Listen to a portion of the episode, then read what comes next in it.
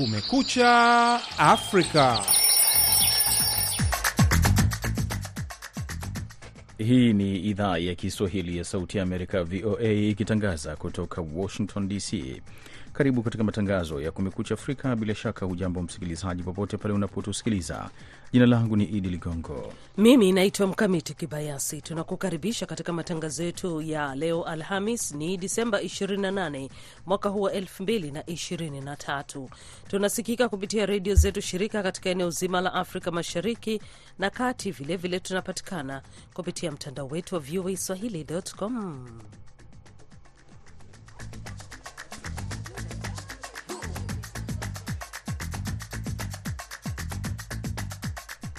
Katika matangazo yetu hii leo tunaangazia wakazi wa Bukavu wanaendelea kuomboleza vifo vilivyosababishwa na mafuriko na mamonyoko wa udongo, wakati huu wanasubiri matokeo ya uchaguzi. Je, wanaharakati wanaona viongozi huweka mazingira bora ya kupunguza maafa? Hiyo inakuwa ikileta shida sana, sababu hakuna hata hatua moja wakuu wamekamata ili kwamba hii jambo isirudilie na serikali ya Tanzania imesema kuanzia Januari mwaka 2024 itaanza kupiga marufuku matumizi ya mkaa, jambo ambalo limezua gumzo kubwa nchini humo. Hizo ni baadhi tu ya habari ambazo tumekuandalia katika matangazo yetu ya leo ya Kumekucha Afrika, lakini kwanza kabisa tunaanza na habari za dunia. Hapa zinasomwa na Mkabiti, Mkamiti Kibayasi.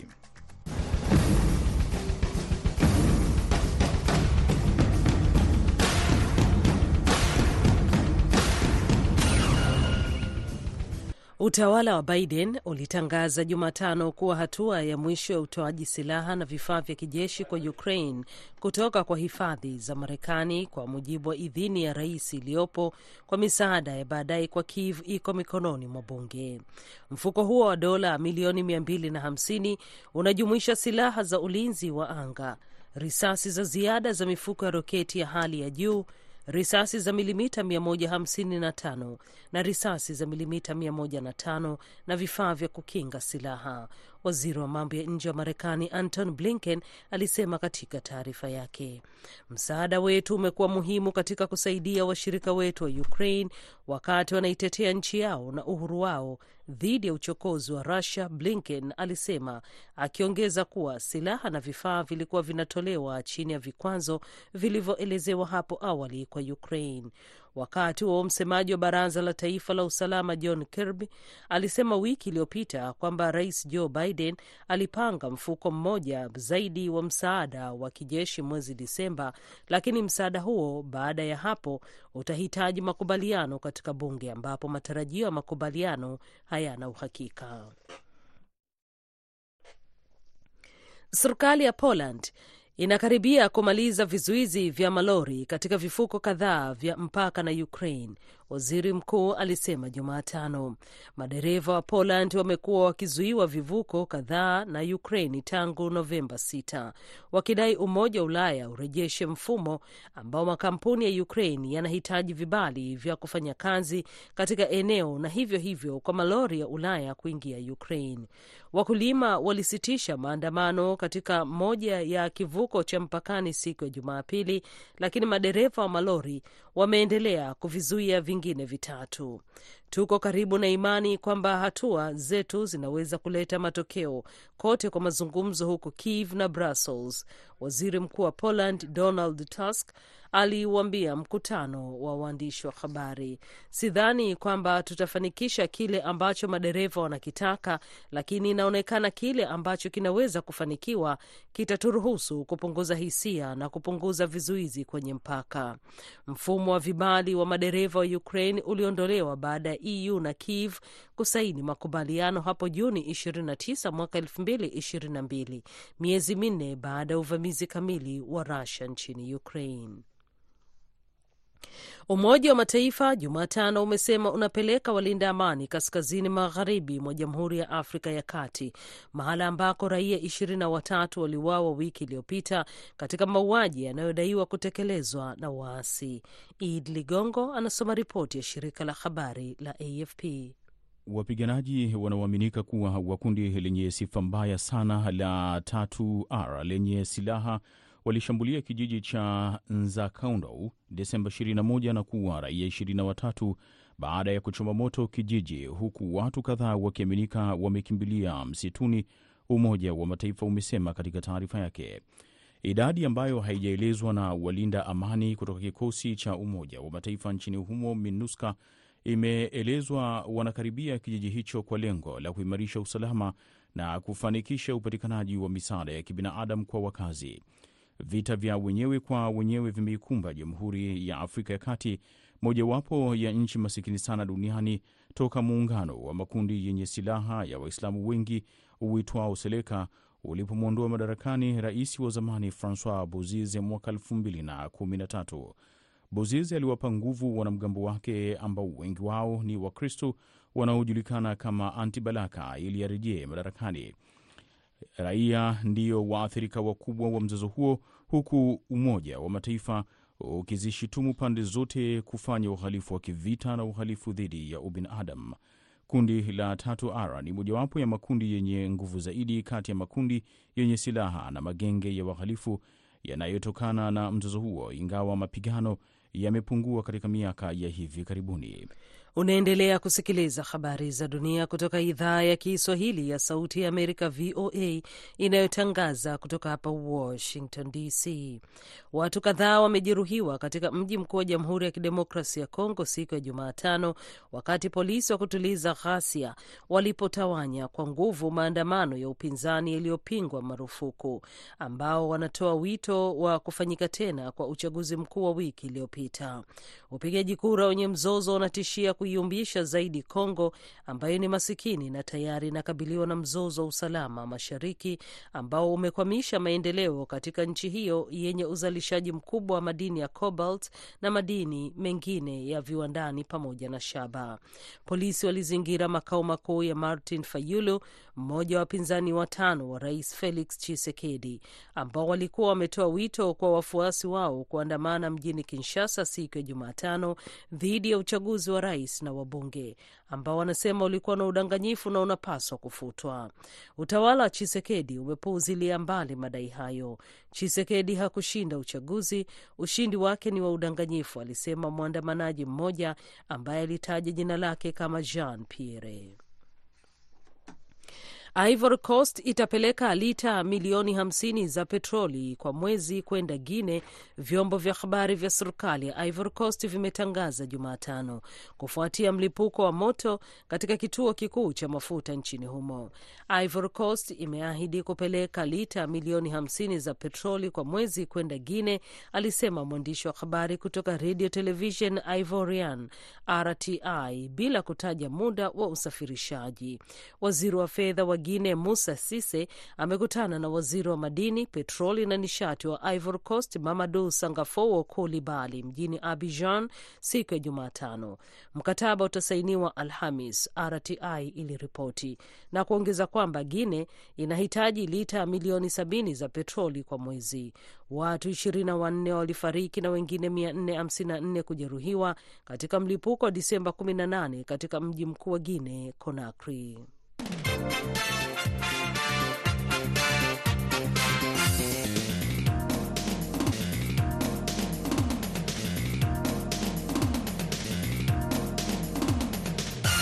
Unaendelea kusikiliza Kumekucha Afrika ya idhaa ya Kiswahili ya Sauti ya Amerika, na hivi sasa moja kwa moja tunaelekea katika ripoti zetu.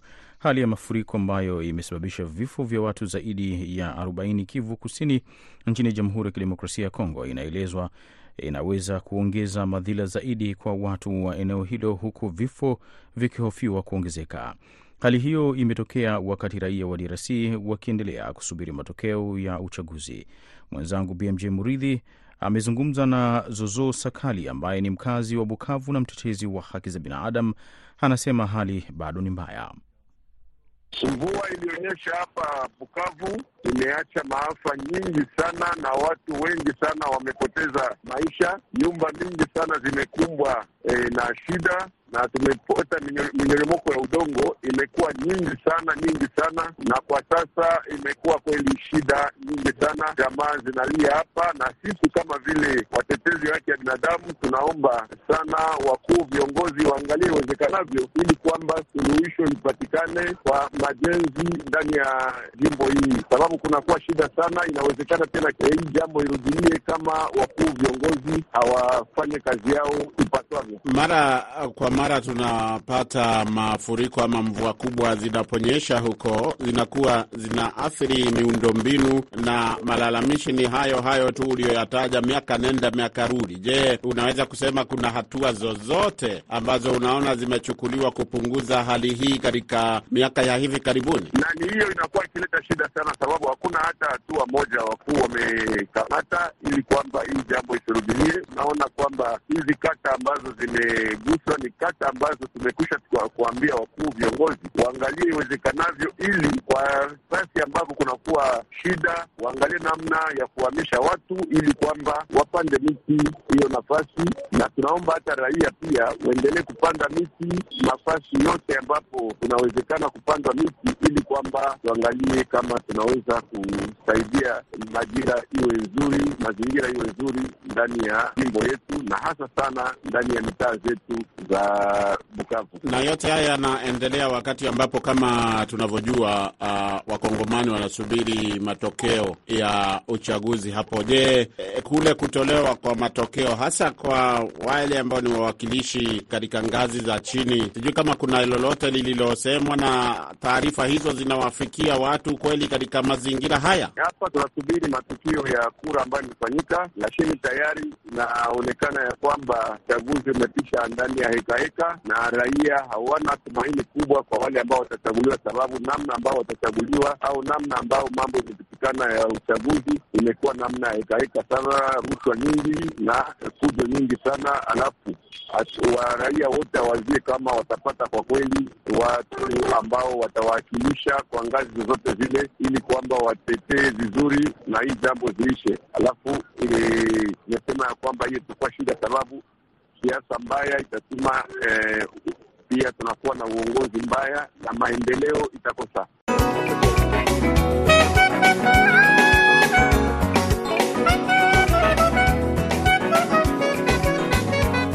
Basi huyo alikuwa ni Zozo Sakali akiongea na Kumekucha Afrika. Vilevile tunaomba radhi kwa e, matatizo ya sauti hiyo. Unaendelea kusikiliza Kumekucha Afrika ya idhaa ya Kiswahili ya Sauti ya Amerika.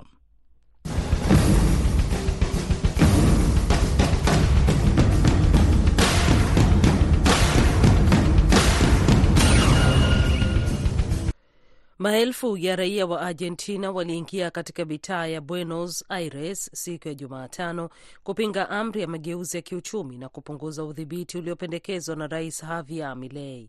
Wakiandamana kwa amri ya vyama vya wafanyakazi, waandamanaji hao waliitaka mahakama kuingilia kati ili kubatilisha uamuzi huo ambao wanasema utawaondoa wafanyakazi pamoja na ulinzi kwa mnunuzi. Bunge katika kikao chake kisicho cha kawaida wiki hii kwa ombi la Milei aliyekuwa ofisini tangu Disemba kumi ili kuufikiria mpango huo. Amri hiyo itabadilisha au kufuta zaidi ya kanuni mia tatu na hamsini za kiuchumi katika nchi iliyozoea kuingilia kati kwa serikali katika soko. Kiongozi wa Korea Kaskazini Kim Jong Un ameliamuru jeshi lake, kitengo cha silaha na sekta ya silaha za nyuklia kuharakisha maandalizi ya vita ili kukabiliana na kile alichokiita hatua za mapambano ambazo hazijawahi kufanywa na Marekani, vyombo vya habari vya serikali vimeeleza Alhamis.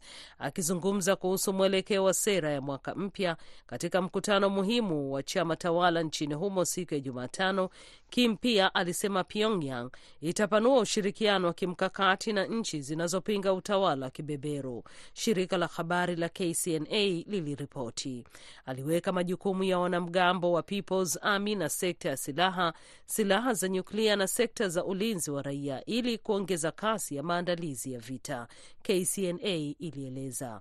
Korea Kaskazini imekuwa ikipanua uhusiano wake na Russia miongoni mwa mengine, huku Marekani ikiishutumu Pyongyang kwa kusambaza vifaa vya kijeshi kwa Moscow kwa ajili ya matumizi yake katika vita vyake na Ukraine, wakati Russia ikitoa msaada wa kiufundi kusaidia Korea Kaskazini kuendeleza uwezo wake wa kijeshi. Mwisho wa habari za dunia.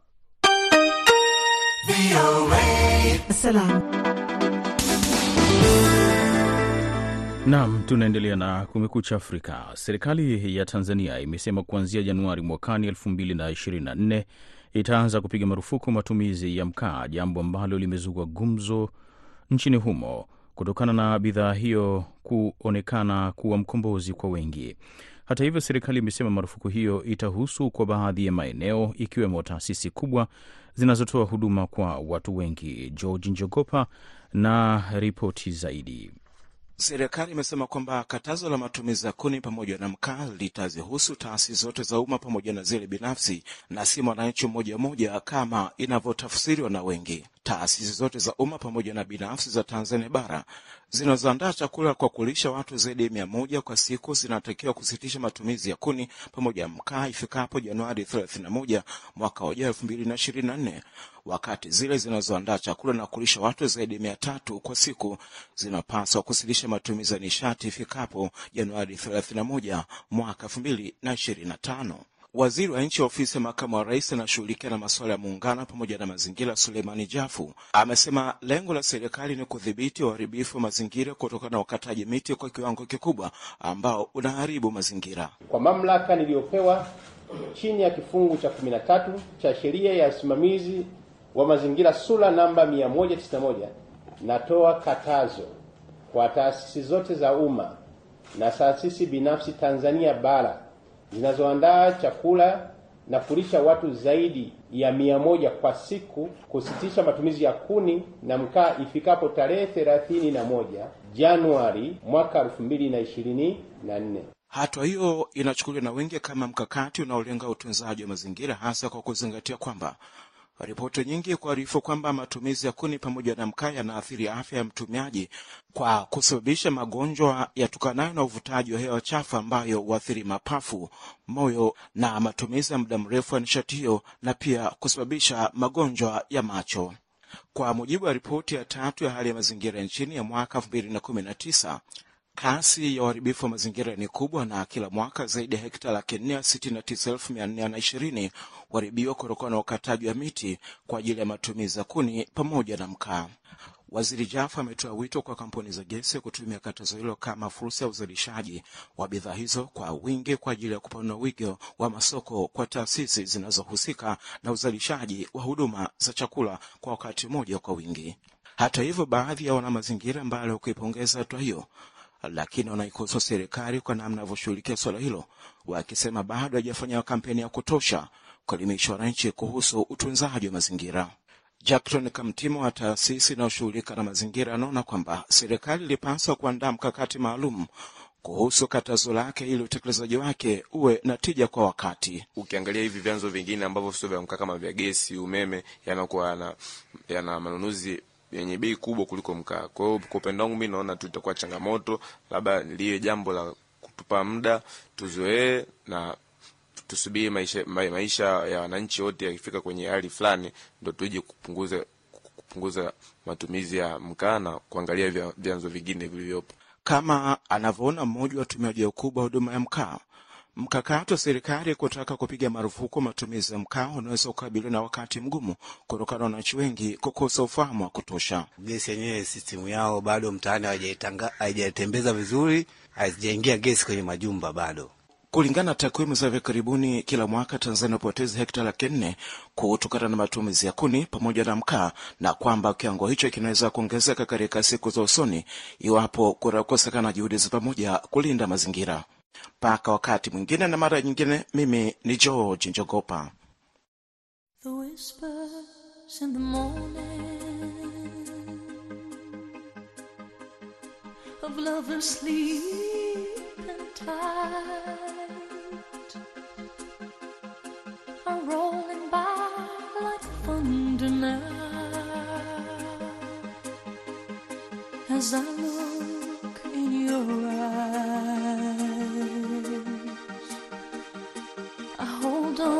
to your body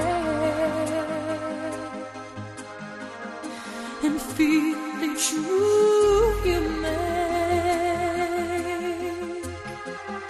Your voice is one.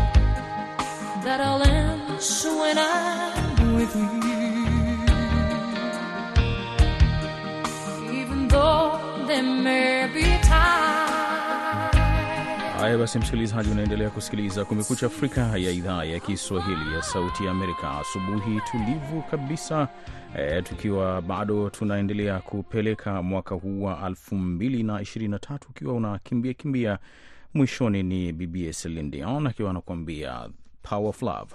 Tunasonga mbele na ripoti zetu, ambapo ghadhabu zinaongezeka nchini Nigeria wakati maafisa wa eneo la katika jimbo la kati la Plateau wanasema idadi ya waliouawa katika mashambulizi ya mkesha wa Krismas yaliyofanywa na magenge yenye silaha imeongezeka na kufikia zaidi ya 150.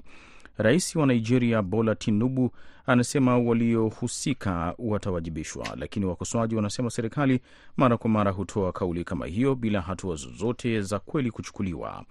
Timothy Obiezu anaripoti kutoka Abuja na hapa Mkamiti Kibayasi anayesoma ripoti kamili. Serikali ya jimbo la Plateau inasema watu wenye silaha wasiojulikana walivamia zaidi ya vijiji 17 vya eneo la Bokos na wilaya nyingine mbili na kuteketeza nyumba katika shambulio hilo. Mkuu wa wilaya Bokos anasema watu 155 wameuawa huku timu za uchunguzi zikiendelea kuwatafuta waliopotea katika vichaka vilivyo karibu. Maelfu ya watu pia wamelazimika kuyahama makazi yao wakihofia maisha yao. Hakuna kundi lililodai kuhusika na shambulio hilo la hivi karibuni, lakini wenyeji wanalaumu wafugaji. Jimbo la Plateau limejiingiza katika mzozo wa miongo kadhaa wa kidini kati ya wafugaji wa Islam na wakulima wa Kristo. Shambulio hilo limezua hasira na ukosoaji dhidi ya serikali. Mkazi wa jimbo la Platu, Mangai Luka, anasema watu wamekuwa wakiishi kwa hofu kubwa tangu shambulio hilo kutokea. It is really sad and unfortunate that these kinds of things continue to happen. Watu wanakaa tu majumbani, hakuna anayekwenda popote. Kwa hali ya mambo, huwezi kwenda mbali na nyumba yako, kwa sababu huwezi jua nini kitatokea baadaye. Hata jana usiku tulisikia milio ya risasi na hatukuweza kulala. to live in the last 10 years or so at the mercy of gunmen. Serikali ya Nigeria imelaani mashambulizi hayo na kuahidi kuwawajibisha wahusika. Ukosefu wa usalama ni tatizo kubwa sana kwa serikali ya Rais Bola Tinubu ambaye aliingia madarakani akiahidi kutatua changamoto hiyo. Jumatano, makamu wa rais Kashim Shetima alitembelea vijiji vilivyoathiriwa. Baadhi ya wachambuzi wanaendelea kukosoa juhudi za serikali wakisema haiwajibiki vya kutosha na bado hakuna dhamira ya kweli na kisiasa kushughulikia kadhia hiyo. Shukrani Mkamiti Kibayasi kwa ripoti hiyo.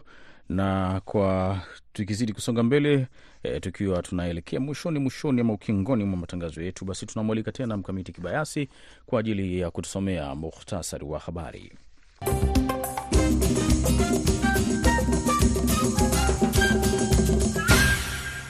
Utawala wa Biden ulitangaza Jumatano kuwa hatua ya mwisho ya utoaji silaha na vifaa vya kijeshi kwa Ukraine kutoka kwa hifadhi za Marekani kwa mujibu wa idhini ya rais iliyopo kwa misaada ya baadaye kwa Kiev iko mikononi mwa bunge. Serikali ya Poland inakaribia kumaliza vizuizi vya malori katika vivuko kadhaa vya mpaka na Ukraine, waziri mkuu alisema siku ya Jumatano. Umoja wa Mataifa Jumatano umesema unapeleka walinda amani kaskazini magharibi mwa Jamhuri ya Afrika ya Kati ambako raia ishirini na watatu waliuawa wiki iliyopita katika mauaji yanayodaiwa kutekelezwa na waasi. Watu kadhaa wamejeruhiwa katika mji mkuu wa Jamhuri ya Kidemokrasi ya Kongo siku ya Jumatano wakati polisi wa kutuliza ghasia walipotawanya kwa nguvu maandamano ya upinzani yaliyopigwa marufuku ambao wanatoa wito wa kufanyika tena kwa uchaguzi mkuu wa wiki iliyopita. Ivory Coast itapeleka lita milioni hamsini za petroli kwa mwezi kwenda Guine, vyombo vya habari vya serikali ya Ivory Coast vimetangaza siku ya Jumatano kufuatia mlipuko wa moto katika kituo kikuu cha mafuta nchini humo. Ivory Coast imeahidi kupeleka lita milioni hamsini za petroli kwa mwezi kwenda Guine, alisema mwandishi wa habari kutoka Radio Television Ivorian RTI bila kutaja muda wa usafirishaji. Maelfu ya raia wa Argentina waliingia katika mitaa ya Buenos Aires siku ya Jumatano kupinga amri ya mageuzi ya kiuchumi na kupunguza udhibiti uliopendekezwa na Rais Javier Milei wakiandamana kwa amri ya vyama vya wafanyakazi. Waandamanaji hao waliitaka mahakama kuingilia kati ili kubatilisha uamuzi huo ambao wanasema utawaondoa wafanyakazi pamoja na ulinzi kwa mnunuzi. Na hapa ndo tunakamilisha matangazo ya Kumekucha Afrika kutoka idhaa ya Kiswahili ya Sauti ya Amerika. Kwa niaba ya wote waliofanikisha matangazo haya, mimi ni Idi Ligongo, mwenzangu Mkamiti Kibayasi. Shukran kwa kuwa nasi na asubuhi njema.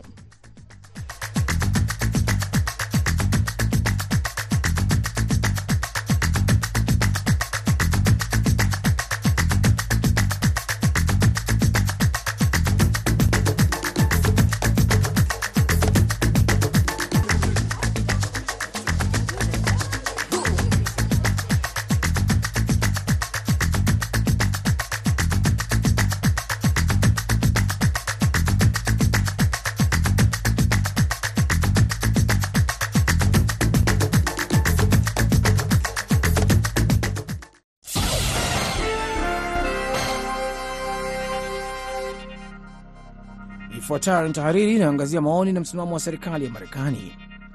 Hali nchini Sudan ni mbaya sana, alisema balozi wa idara ya mambo ya nje ya Marekani kwa haki ya kimataifa ya jinai Beth Van Shark katika maelezo yake ya hivi karibuni.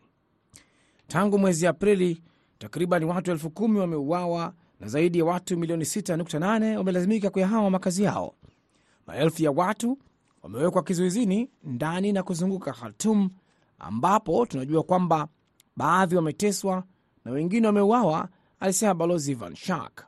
Vita hivyo pia vimehusisha wanawake na wasichana ambao wametishiwa kwa makusudi na unyanyasaji wa kingono na wa kimfumo uliosababishwa na RSF na vikosi vyake vya washirika wake wanamgambo. Wameshambuliwa majumbani mwao, wametekwa nyara kutoka mitaani. Wanawake na wasichana wamefanyiwa ukatili wa kingono unaohusiana na migogoro, ikiwa pamoja na ubakaji na utumwa wa ngono. Huko Darfur hasa kumekuwa na mlipuko wa ghasia za kikabila dhidi ya raia, alilaumu balozi Van Shark.